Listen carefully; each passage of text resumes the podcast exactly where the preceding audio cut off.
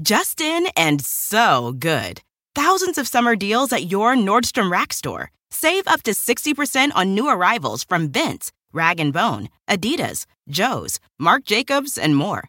Great brands, great prices every day at Nordstrom Rack. But hurry for first dibs. Get your summer favorites up to 60% off at Nordstrom Rack today. Great brands, great prices. That's why you rack.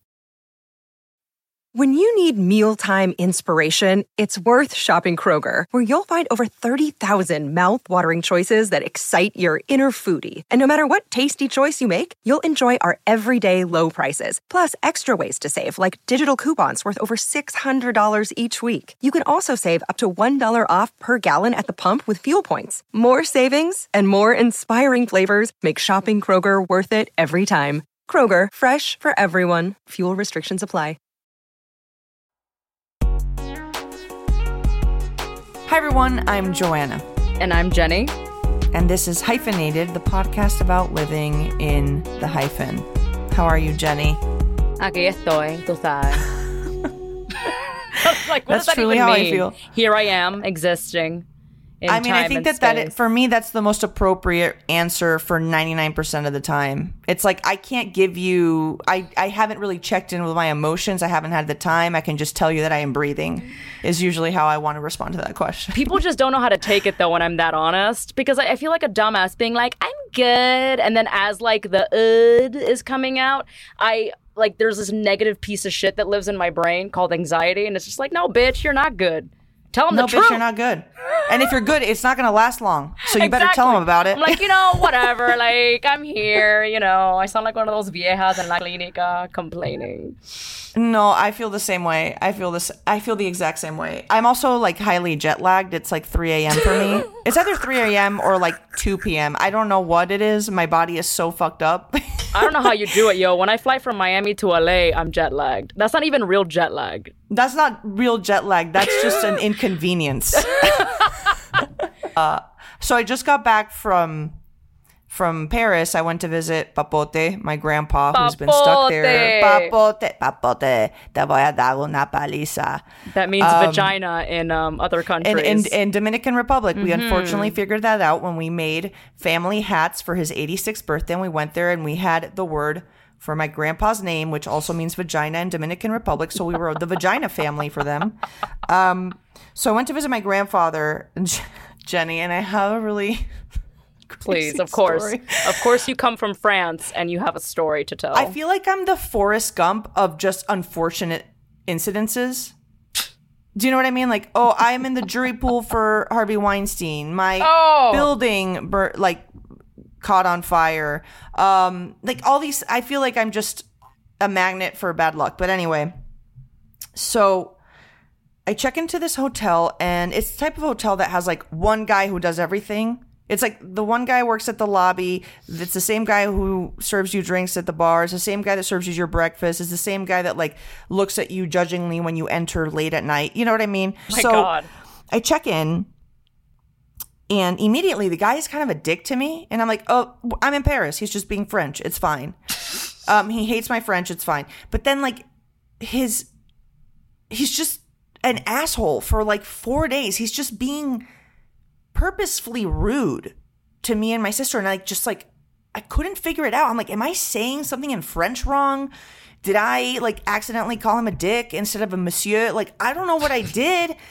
And one night I went downstairs, I was starving and I wanted to order some cheese. So I go downstairs, I as order one some does cheese in France. as one does in France. I'm like, honestly, France is the place I was supposed to be born in because I don't like sweets. I, I just love cheese. It's like the one thing I can consume without any issue in my life. And I'm there, and um, he like takes my order angrily and just leaves. And I'm like, I, I'm gonna make a conversation with this guy. I want to like figure out what's what's going on. And he comes and he brings me my cheese, like, and almost like slams it on the table. and I'm like, Christ. so where are you from? And he's like, oh, uh, you know, I'm from around here. Where where are you from? I hear you speak Spanish. Are you from Argentina? And I'm like, oh, does this guy like not like Argentinians? I'm like, no, I'm from Venezuela. Oh, you're from Latin America. I'm like, yeah, I'm from, yeah, I'm from Latin America. And your last name is Hausmann. And I'm like, yeah, my last name is Hausmann, like the boulevard, like the the architect of Paris, the city we're in. Yes, that's my last name. And he's like, You know, I remember the day they caught the SS general, whatever, Hausmann, the Nazi. And I was like, Wait, what? and he's like, You're from Latin America. You come from a Nazi family. And I was like, uh, no, my family's Jewish. We went to Latin America because we were kicked out of here and Ellis Island was closed. It's the opposite situation. And he was like, Oh, I don't believe you. And I'm like, I don't care if you believe me, but you probably shouldn't be telling, like, claiming to the guests at your hotel that they are Nazis or descendants of Nazis when they're Jewish. Like, what the fuck are you doing, dude? Like, it just felt like a, a feeling of like, que esto te pasa a ti. Talking in Spanish and you automatically go, "Oh, this this woman must be, you know, a, a, a, the descendant of a Nazi." I mean, what do you? I mean, what is the logic? About what are the, o sea, como que, what are the gymnastics, the mental gymnastics you have to do to conclude that? And the next day, my cute grandpa comes to like pay my bill because he won't let me pay for my hotel, and I like look at the guy in the eye, like I'm like staring at him while he's like looking at this sweet old Jewish man with a cane. Like, and I'm like, how dare you assume this shit about me? Oh. We're, you know, and it's just like one of those examples of when my identity is assumed. Cause for him, it's like absurd to think of either a Jewish Venezuelan, a Venezuelan with a, with a, you know, Jewish last name or, or a German last name that isn't linked to the history of his country. Do you know what I mean? Oh it felt God. absurd. It's very funny how for people like us and for people like our guest today, revealing your identity almost feels like a magic trick. like surprise, this is who I am and it's like David Blaine made a building disappear. It's like, "Oh, I'm from Venezuela." Do you know what I mean? it's like the equivalent reaction. Um and it's one of the reasons we were so excited to invite our guest today to come speak to us and uh, fill our lives with joy. Because Yes. we've been watching his videos online and they're really funny. and cackling. True, true bruja cackles coming out of me watching his stand up. Jesus Christ. Jose Sarduy is our special guest. He's a Cuban American stand up that takes audiences on the roller coaster ride that's been his life. Born in Cuba and deported because his father was a political prisoner, he came to the US as a kid. His viral comedy videos really show us what living in the hyphen is about. Bienvenido, Josie. Josie, Hello, welcome. hi Welcome, everybody. Jason. Jason, hello. Yes, Jason. The worst one I ever got was, uh, ladies and gentlemen, come to the stage. Uh, this guy's really funny. We're good friends. Give it up for Matt. what? Yeah, told he. I I went on stage and I said, "My name's Jose. We just met." He looked at your face and he's like, he has the No. face of a He's a Matt. This makes sense. Absolutely It's not. fine. Totally a Matt. Yeah. So Um, well, we've been watching uh, your stand up, and I got to say, there's something that I just feel so reflected in, which is you, you talk a lot about how people just can't believe your background. Like, people just can't believe where you're from.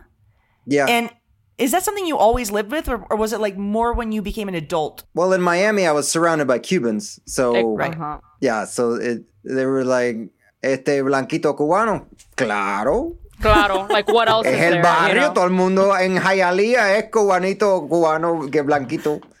Um, but um, I think when I started traveling and people had a preconceived notion of uh, what a Hispanic or a Latino is, uh, then I just kind of subverted that expectation.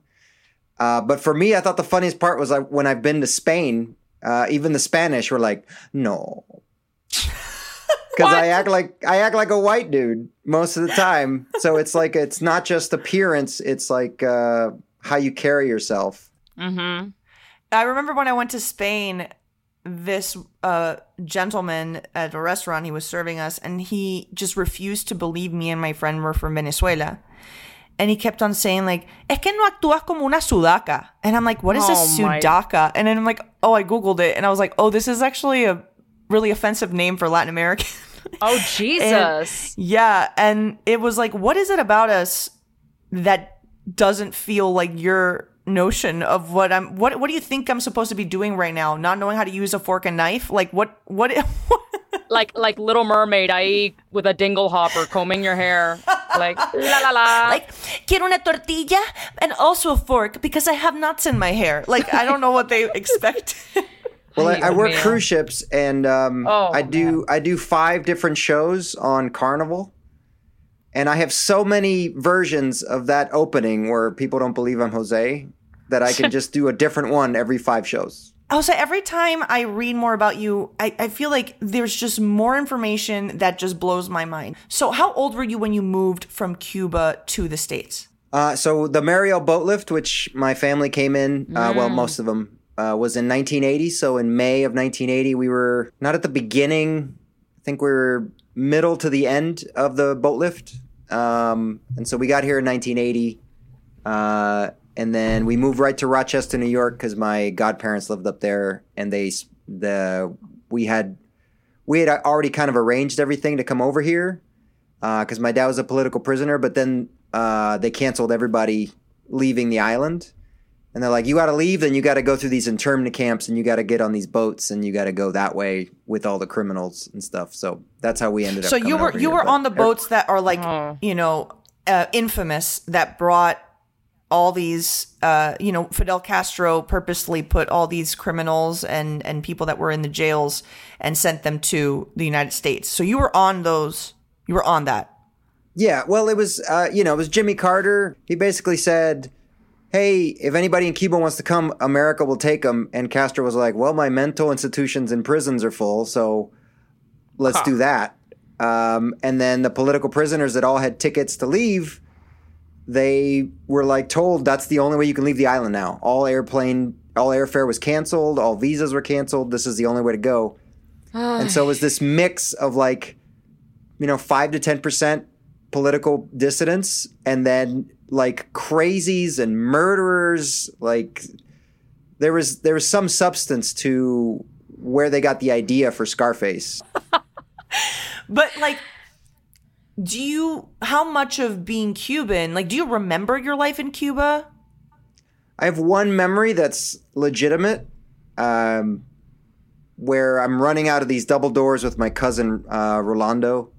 Uh, I even say it like a white dude so I don't make them uncomfortable. But my Rolando. my, mi primo Rolly, we're running out of these doors at my aunt's house, and my mom was like, "Sí, eso pasó. Esa es la casa de tu tía." And then Aw. I have other memories that um, actually uh, we lived in Rochester for like a year, and then we moved to Puerto Rico for a year, and then we moved back to Miami. Wow.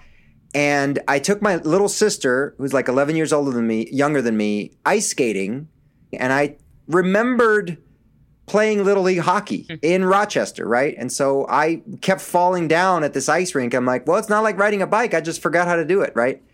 I get home and I'm telling my sister this, and my mom was like, ¿Qué tú estás diciendo? Yeah, mom, remember I- when I played Little League hockey when we lived in Rochester? Like, niño, tú no ju- ju- el hockey. Tú sabes cuánto cuestan esos pads y todas esas cosas. No, tú no ju- jugaste. And I, I just made that memory up. What? Mm-hmm. Yeah, I don't know where I picked Mighty it up. Du- and Mighty so that that prompted me to go, well, I have memories of Cuba. Let me ask my mom how many of these are real. Right. And that's the only one that was real. Wow. Really, all other were like created Yeah. memories. So, Bueno, mom, I remember we were on the mom would- boat, like on the boat to Miami. It was at night, and I came out of the captain's quarters, and it was like lit, and it was at night, and everybody was covered with plastic like trash bags because it was raining. And mom was like, "No, niño, vinimos en el día." Like, oh, sh- I just made that up. I just made that up. Damn.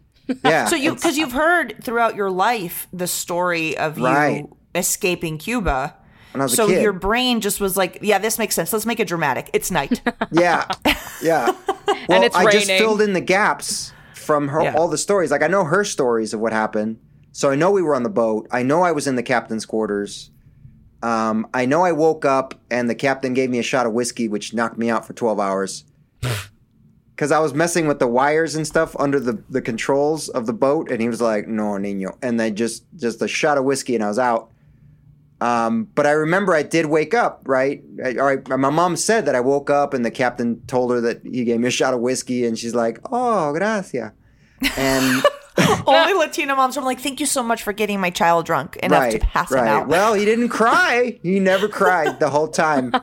Um, he was a little aggressive and he liked country music, but uh, so I I made up the gaps in the story, right? And so I, I just started asking my mom, well, uh, did this happen? Did this happen? Does this happen? And like 70% of the time it was yes, but that, that 30% of the time she was like, no. no, niño, no, yo nunca te pegué con el teléfono. Like, it just, Which is so funny because your your made up memories are less crazy than your real life. Like your father was a political prisoner. Like that seems like something it's like, oh, that's something crazy my brain made up. It's like, no, I just played a sport.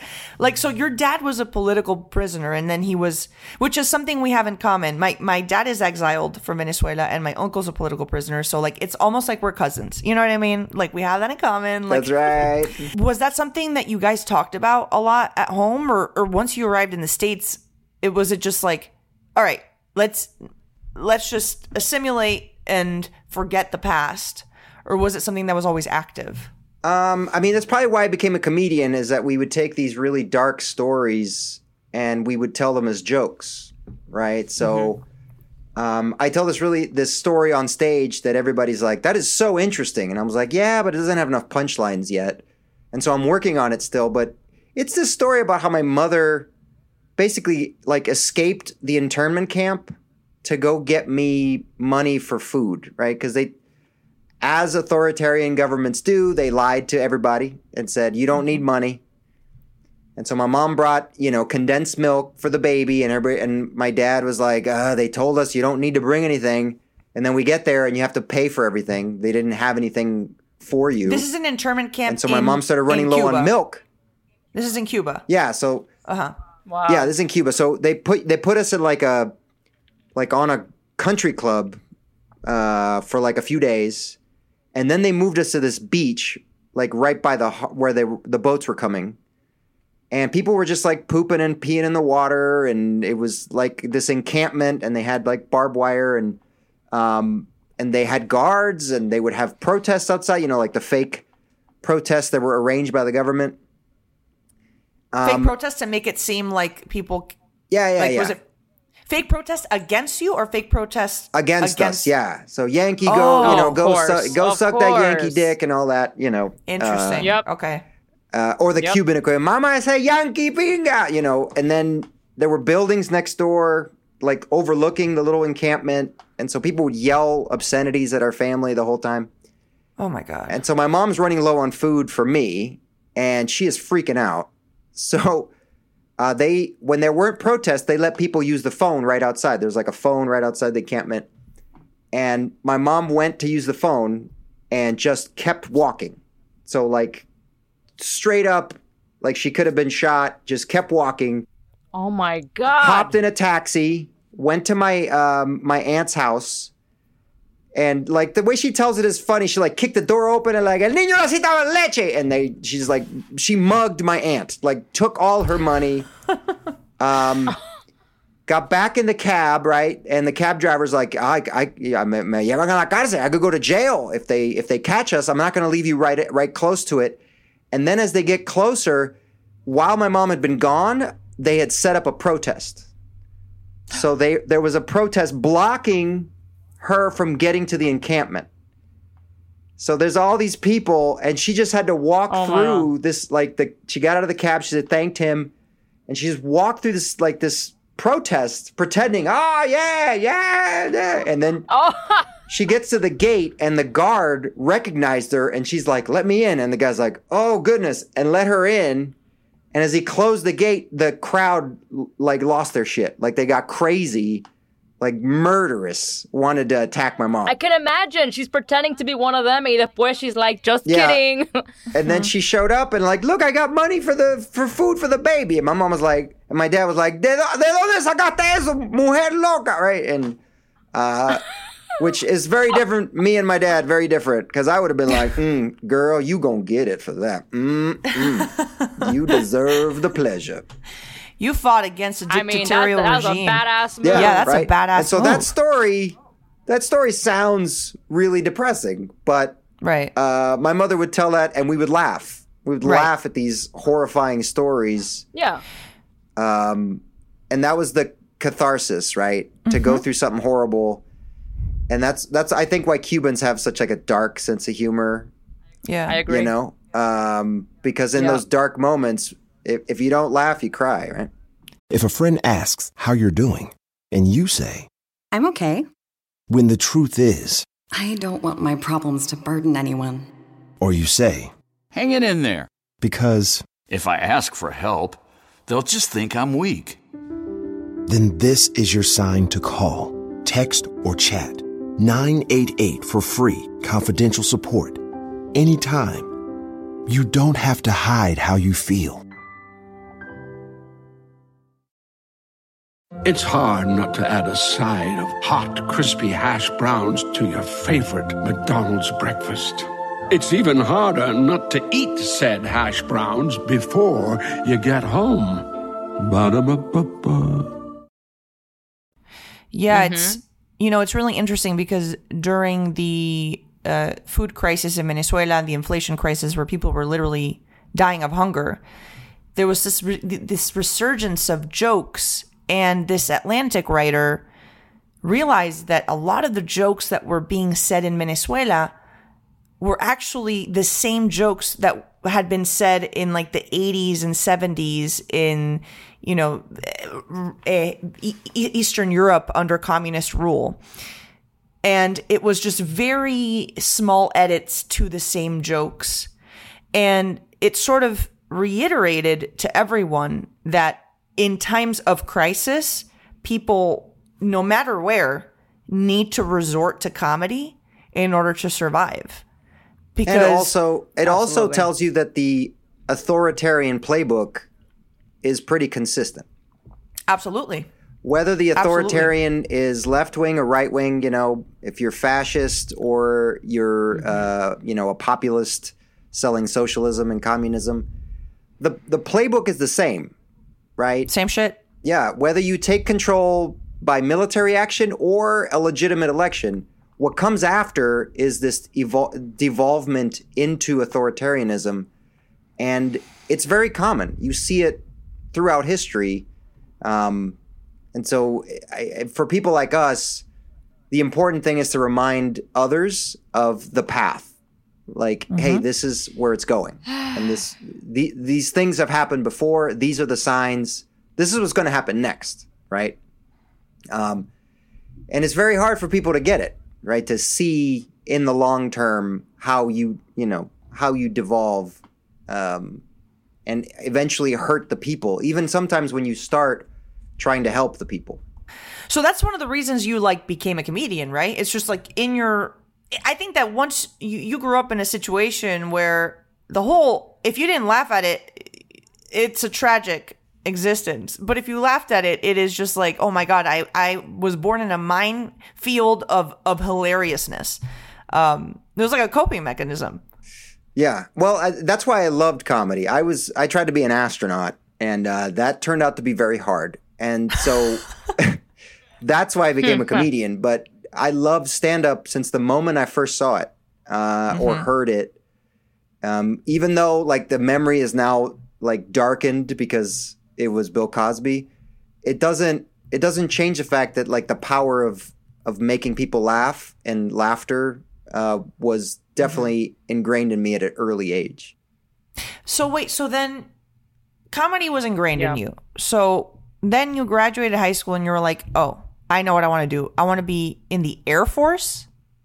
Well, actually, I um, the Challenger exploded in 1986, and I was nine. It was this horrifying event because it was the first teacher in space. I was a little kid. I was all about NASA and you know the space program and and everything. And so it was this very. Can you imagine? Like it was the first teacher in space, so we were all watching it. But when I because of that, it was like a call to arms for me. I wrote a letter to President Reagan saying, We got to get the space program back on its feet. If you need me, I will be the first kid in space. So I wrote him that. And my mom was like, Yo te lo mando. Uh, Who knows? Right. So they wrote me back. There was a State Department letter. My mom had it for years. I don't know if she still does. they wrote back and basically they said, "Stay in school, kid." Um, you know, like pat you on the head, kind of thing. This is not going to be good for our PR is to send a child into space. Right. If it blows up again, that'd be worse. Yeah. um, but that's when it was born. And a lot of things in my life changed. I was very focused as a kid after that. I was always bright, but at, at that point, I started actually, you know, bucking down and studying and being um, preparing for what I need to do. Because I read, oh, Air Force pilots, that's who generally gets to do it, and and you know, and so I set this path for myself as a little kid after that happened. That kind of reminds me when I wanted to be a doctor, and then my sister threw up all over her pediatrician, and then I decided, fuck that. That was such a low I know bar, Jenny. Like throw up is this such a low bar. I thought you were gonna say like, and then I saw a cadaver, and it's like, no, I just, I just saw my sister's Taco Bell all over. Mira, te quiero, te quiero decir algo. Yo tengo something called emetophobia. Because, claro, like, how could I be a Cuban and not have a million neuroses? so, I have a phobia of vomiting. So, to me as a kid, that was like, that was my challenger. Oh my god, Your call to arms. I like it. I'm the worst. I your am the call worst. to Sorry. arms. It's okay. It's okay. made up. But in terms of, you know, comedy, when did that moment happen for you that you were like, I'm going to do this? Who did you look up to? Um, well, I watched a lot of stand up, and um, so like for me, stand up was like this, uh, like kind of holy grail. Like my friends knew, like if I really liked a woman, I took her to a stand up show. So like if I'm like, yeah, I'm taking, uh, you know, Maria to the stand up show, and they're like, oh, this is serious, you know. Because I would do my research. I would know what kind of comedy she liked. I would call the club. Um, I would find out, you know, who the headliner was and who the middle act was and what what kind of comedy they did. And I just researched it because I knew so many stand up comics, and I actually could be funny with their jokes. Like I had the timing and stuff in practice. But when I told stories, ay Dios mío, it was bad. Like people, it was I was an inside joke teller, so people would look at you like, "Okay," Oh, And, you'd and I was be like, "You had to, you had to be there." Like, "Yep, you had to be at that internment camp at that beach to really understand what that's I'm right." saying. you know? Really niche audience here. if you haven't pooped in the ocean, you really you don't understand how funny it was. the po- poop in the ocean people. Anyone here? Oh Yeah. man, all right. Guess it's not my crowd. But Yeah, it's like the joke I tell on stage. My dad, my dad got a. We, my, I was conceived on a conjugal visit. My dad got a day pass from the prison and got my mom pregnant. oh my fucking god. Ay, Dios uh, And I would I tell- love that you know Escándalo. this. And I would tell the joke. I'd be like, "Where my conjugs I know at? when I was Any other conceived. conjugal visit? Nope, just me. Okay." Hey, you are special, my That's friend. tr- that's true love right there. Conjugal visit, baby. I was a honeymoon baby, and honestly, you you one up me there. the story happened because my dad got drunk, and the story I'd always heard was that he got a day pass and they spent a day together, and she'd always had a crush on him, and had visited him in prison and you know brought him stuff, and so they fell in love, and then the next time they got married, and got pregnant.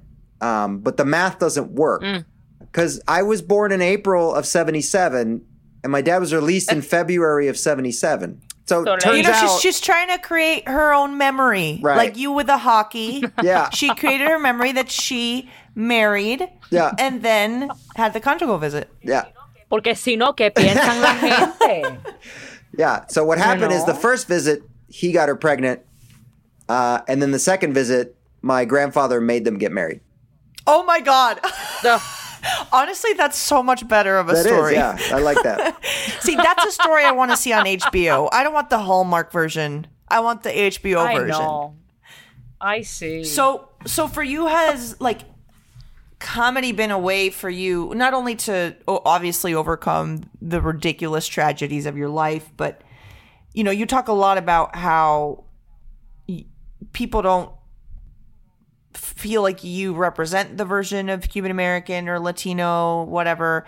So, is a lot of your sets are like, yeah, my name is Jose, and like that's my name. It's not this and mm-hmm. that. Like, were did you always struggle with that or or or was that once you once you had a microphone in your hand or was it when you went to the air force and had to move around like when did all this start for you where it, it sort of created this comedic perspective Once I left Miami, that's when I encountered it. Um, and it was all over the country, uh, all over the world. And it's just, um, I'd never met a Texan when I went to the Air Force Academy in Colorado. And then I met some Texans. And so I didn't know what to expect with Texans. I just expected cowboy boots and big hats, and uh, they were a diverse group, right? And this one didn't. This one that I met didn't have a drawl at all, and I was like, "How are you from Texas?" He's like, "I'm from Dallas." I was like, uh, "Okay." Mm. that Um, doesn't so- explain anything to me dude. What your airport's bigger? What are you Right. saying? So it broadened my horizons and what i realized because i kind of represented my culture to whoever i met i broadened theirs. Mm. So mm-hmm. going forward after meeting me if they met a hispanic or a latino who was light skinned they would be like oh where are you from uh, you know and then they can like oh there's there's argentinians and there's colombians and there's cubans there's the spanish and everybody's pretty pale. Um, Yeah. So um, I felt it was more, instead of being judged, I kind of saw it more as helping like expand people's vision of how it works. Um, and s and I think that viewpoint, because I could have taken the the I'm being attacked viewpoint, but I think I learned from my parents that that was less effective, right? And it stressed mm-hmm. you out more and stuff. Instead, see it as a teaching moment.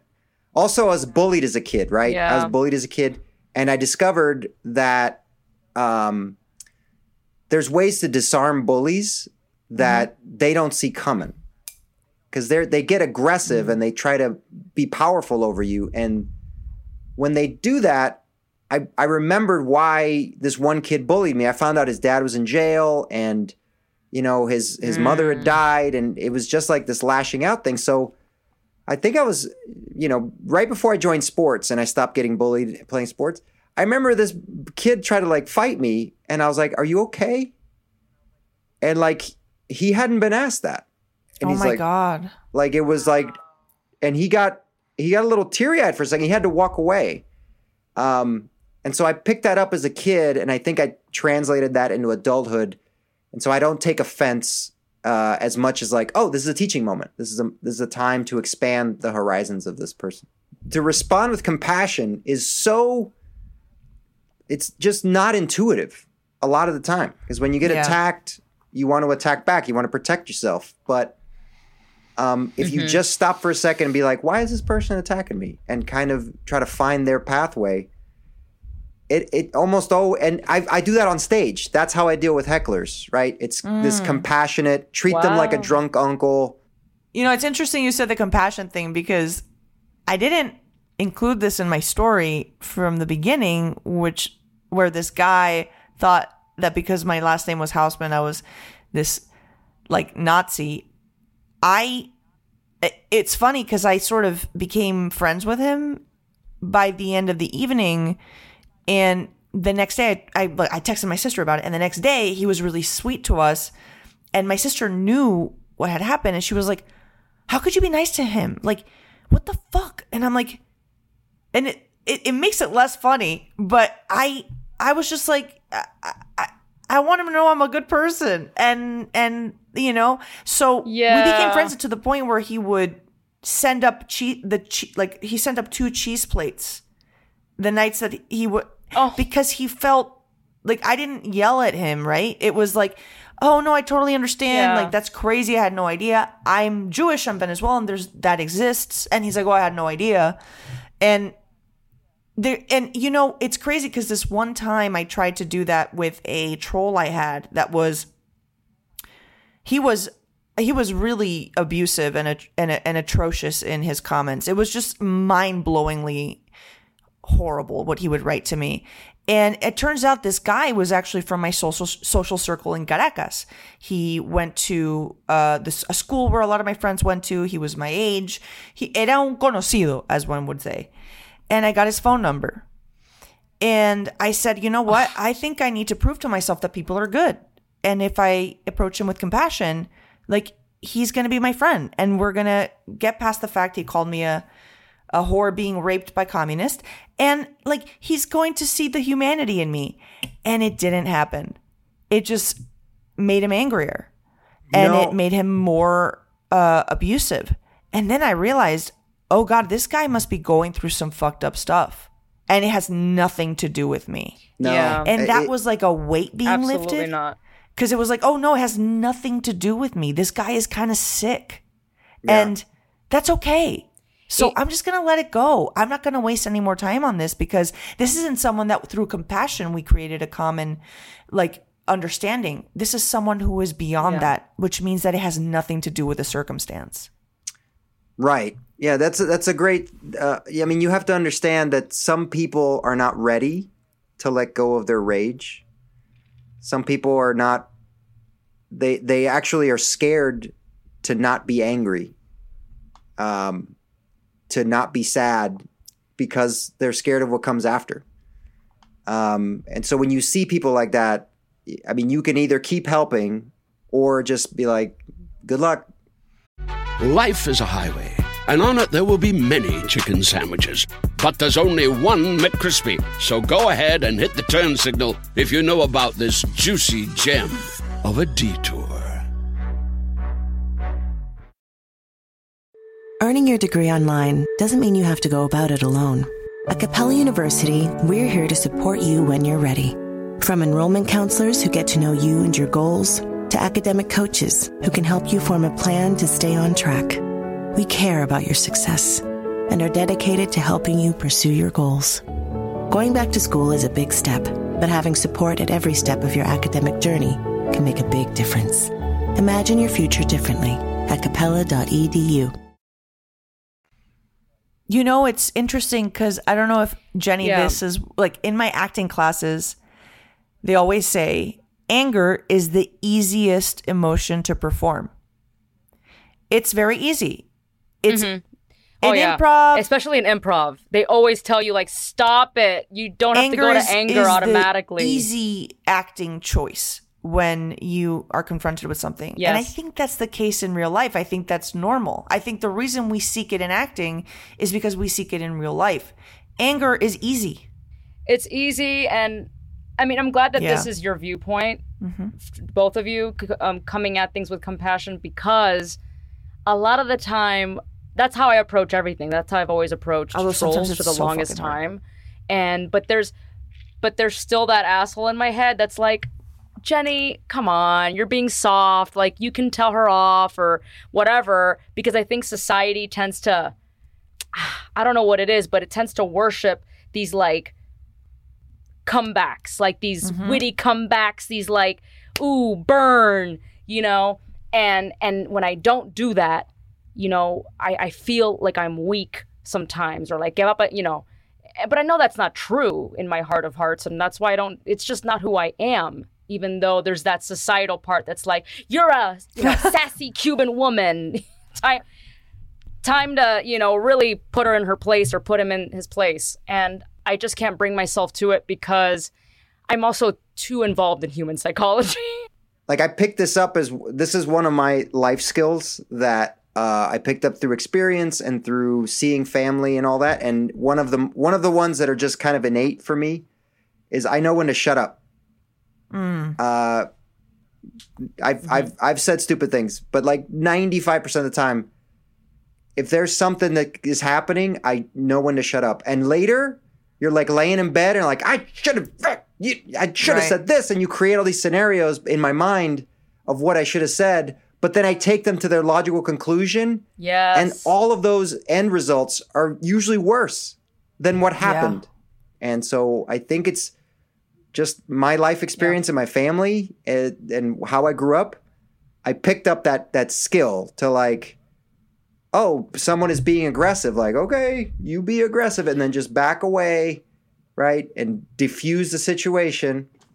Well, I mean, you never had the opportunity to be able, like, your parents were in a, you know, internment camp. Yeah. they, a political prisoner uh, arrived to a new country. You don't have the luxury of being a Karen Right. at any point. like, Yeah. You can't be a Karen. You gotta Um, like pick your battles because tú no quieres estar preso. Right. So Yeah. they can't be um, a Karen. They can only be a Karen until they start talking, and then people hear the accent and they're like, "Who the? this is not a white lady. This is not a white lady." Yeah. This is a Karen. That's what I tell all the Cubans in Miami. That's what I tell them. Que se creen que son bien blanquitos. And I'm like, just go to Alabama and like You will order feel a like sandwich. a foreigner quickly. Like, yeah, you might be white in terms of your DNA, pero mijita, you lost the white card. Okay. That's right. but there's something so it's interesting because and i'm sure this comes with also the privilege of the way that i look but it was something a little bit exciting for me every time i knew someone never met a latin american or never met a jewish person that i was like oh my god i'm an ambassador mm-hmm. like i get to i get to be it's kind of like, oh my God, oh, I had a great, I never liked tomatoes. And then I had a caprese salad at this one restaurant and it changed my mind. And it's sort of like the responsibility we have is to be the tomatoes for Yeah. peop- someone that doesn't like tomatoes. It's, it's, it's a, it's a big responsibility, Yeah. but it's also a great opportunity. And I think about all the people that maybe would have never met someone with those este, identifiers Yeah. and it's like oh this this is an opportunity to change a lot of people's mind just by existing Yeah. Yeah. not by making a video about these are the five reasons why no it's just by ordering a sandwich like you were saying or you know asking about their day and a lot of what we do to change perception is just through existence Through existence. And obviously, if you're in the, you know, industry like we are, is just keep representing our culture uh, true to who we are as people and our experiences. Uh, And try to limit that the more- negative. yeah. Try to limit Try the to limit negative the negative representation. It's some- dude, it's something that yeah, Jenny and I have talked about. It's this weird dichotomy where, you know, oh, we see a lot of like people quote unquote like us being represented as Al Pacino, right? That's that's the Cuban American is Al Pacino in uh in este Scarface. right. But then we also have the complete contrast, which is this like squeaky clean, sanitized version of the Latino family. And there's something about the way that you represent your identity that feels more real, which is it just feels like there's tragedy, there's unfairness, there's comedy Right. Mm-hmm. and it's and it's fine it's like it's all it, it- that's existence it isn't a binary of good and evil or bad and good or whatever it's just complicated and you use comedy Yeah. to get through it yeah. Yep. and then you also learn how to fly a plane for fun Well, that's a good army. skill. You want to have a pilot uh, if there's a zombie apocalypse. So Ah, claro. Mira, I gotta say, I have no other skills other than comedy. I can memorize reggaeton songs and that's it. And you know how to you know how to fly a plane. Like I think you're the most skilled comedian I've ever met. Y también sabe a jugar hockey, you know? Yeah, yeah, yeah. In his No, mind, but I he- don't know. it's there. no, Pero like you do. Mira, mira. Let's You not know? tell anyone. Let's just say you're a hockey player too. It's I went to a Let's hockey like the Panthers game, and they pulled the goalie, ah. and I was like, "What the fuck is happening? I what do you mean pull the goalie? What is? Can you just put nine goalies in if you wanted to? Like I just it just Oh my didn't I don't know. even know. God. I'm so bad at sports. I thought you meant literally pull the goalie out like violently. What pull the goalie meant? Like switching the goalie out? you take the what you goalie out, you put another player in, and I was like, you Fuck. can do that.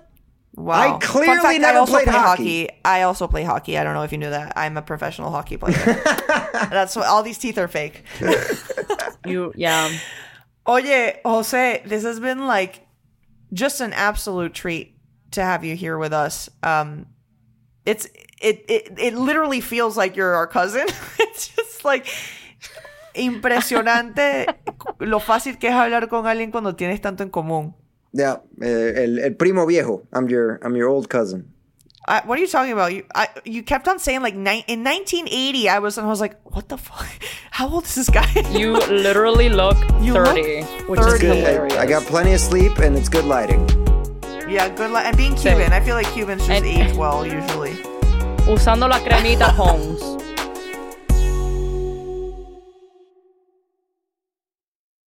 Life is a highway, and on it there will be many chicken sandwiches. But there's only one McCrispy. So go ahead and hit the turn signal if you know about this juicy gem of a detour. Earning your degree online doesn't mean you have to go about it alone. At Capella University, we're here to support you when you're ready. From enrollment counselors who get to know you and your goals, to academic coaches who can help you form a plan to stay on track. We care about your success and are dedicated to helping you pursue your goals. Going back to school is a big step, but having support at every step of your academic journey can make a big difference. Imagine your future differently at capella.edu.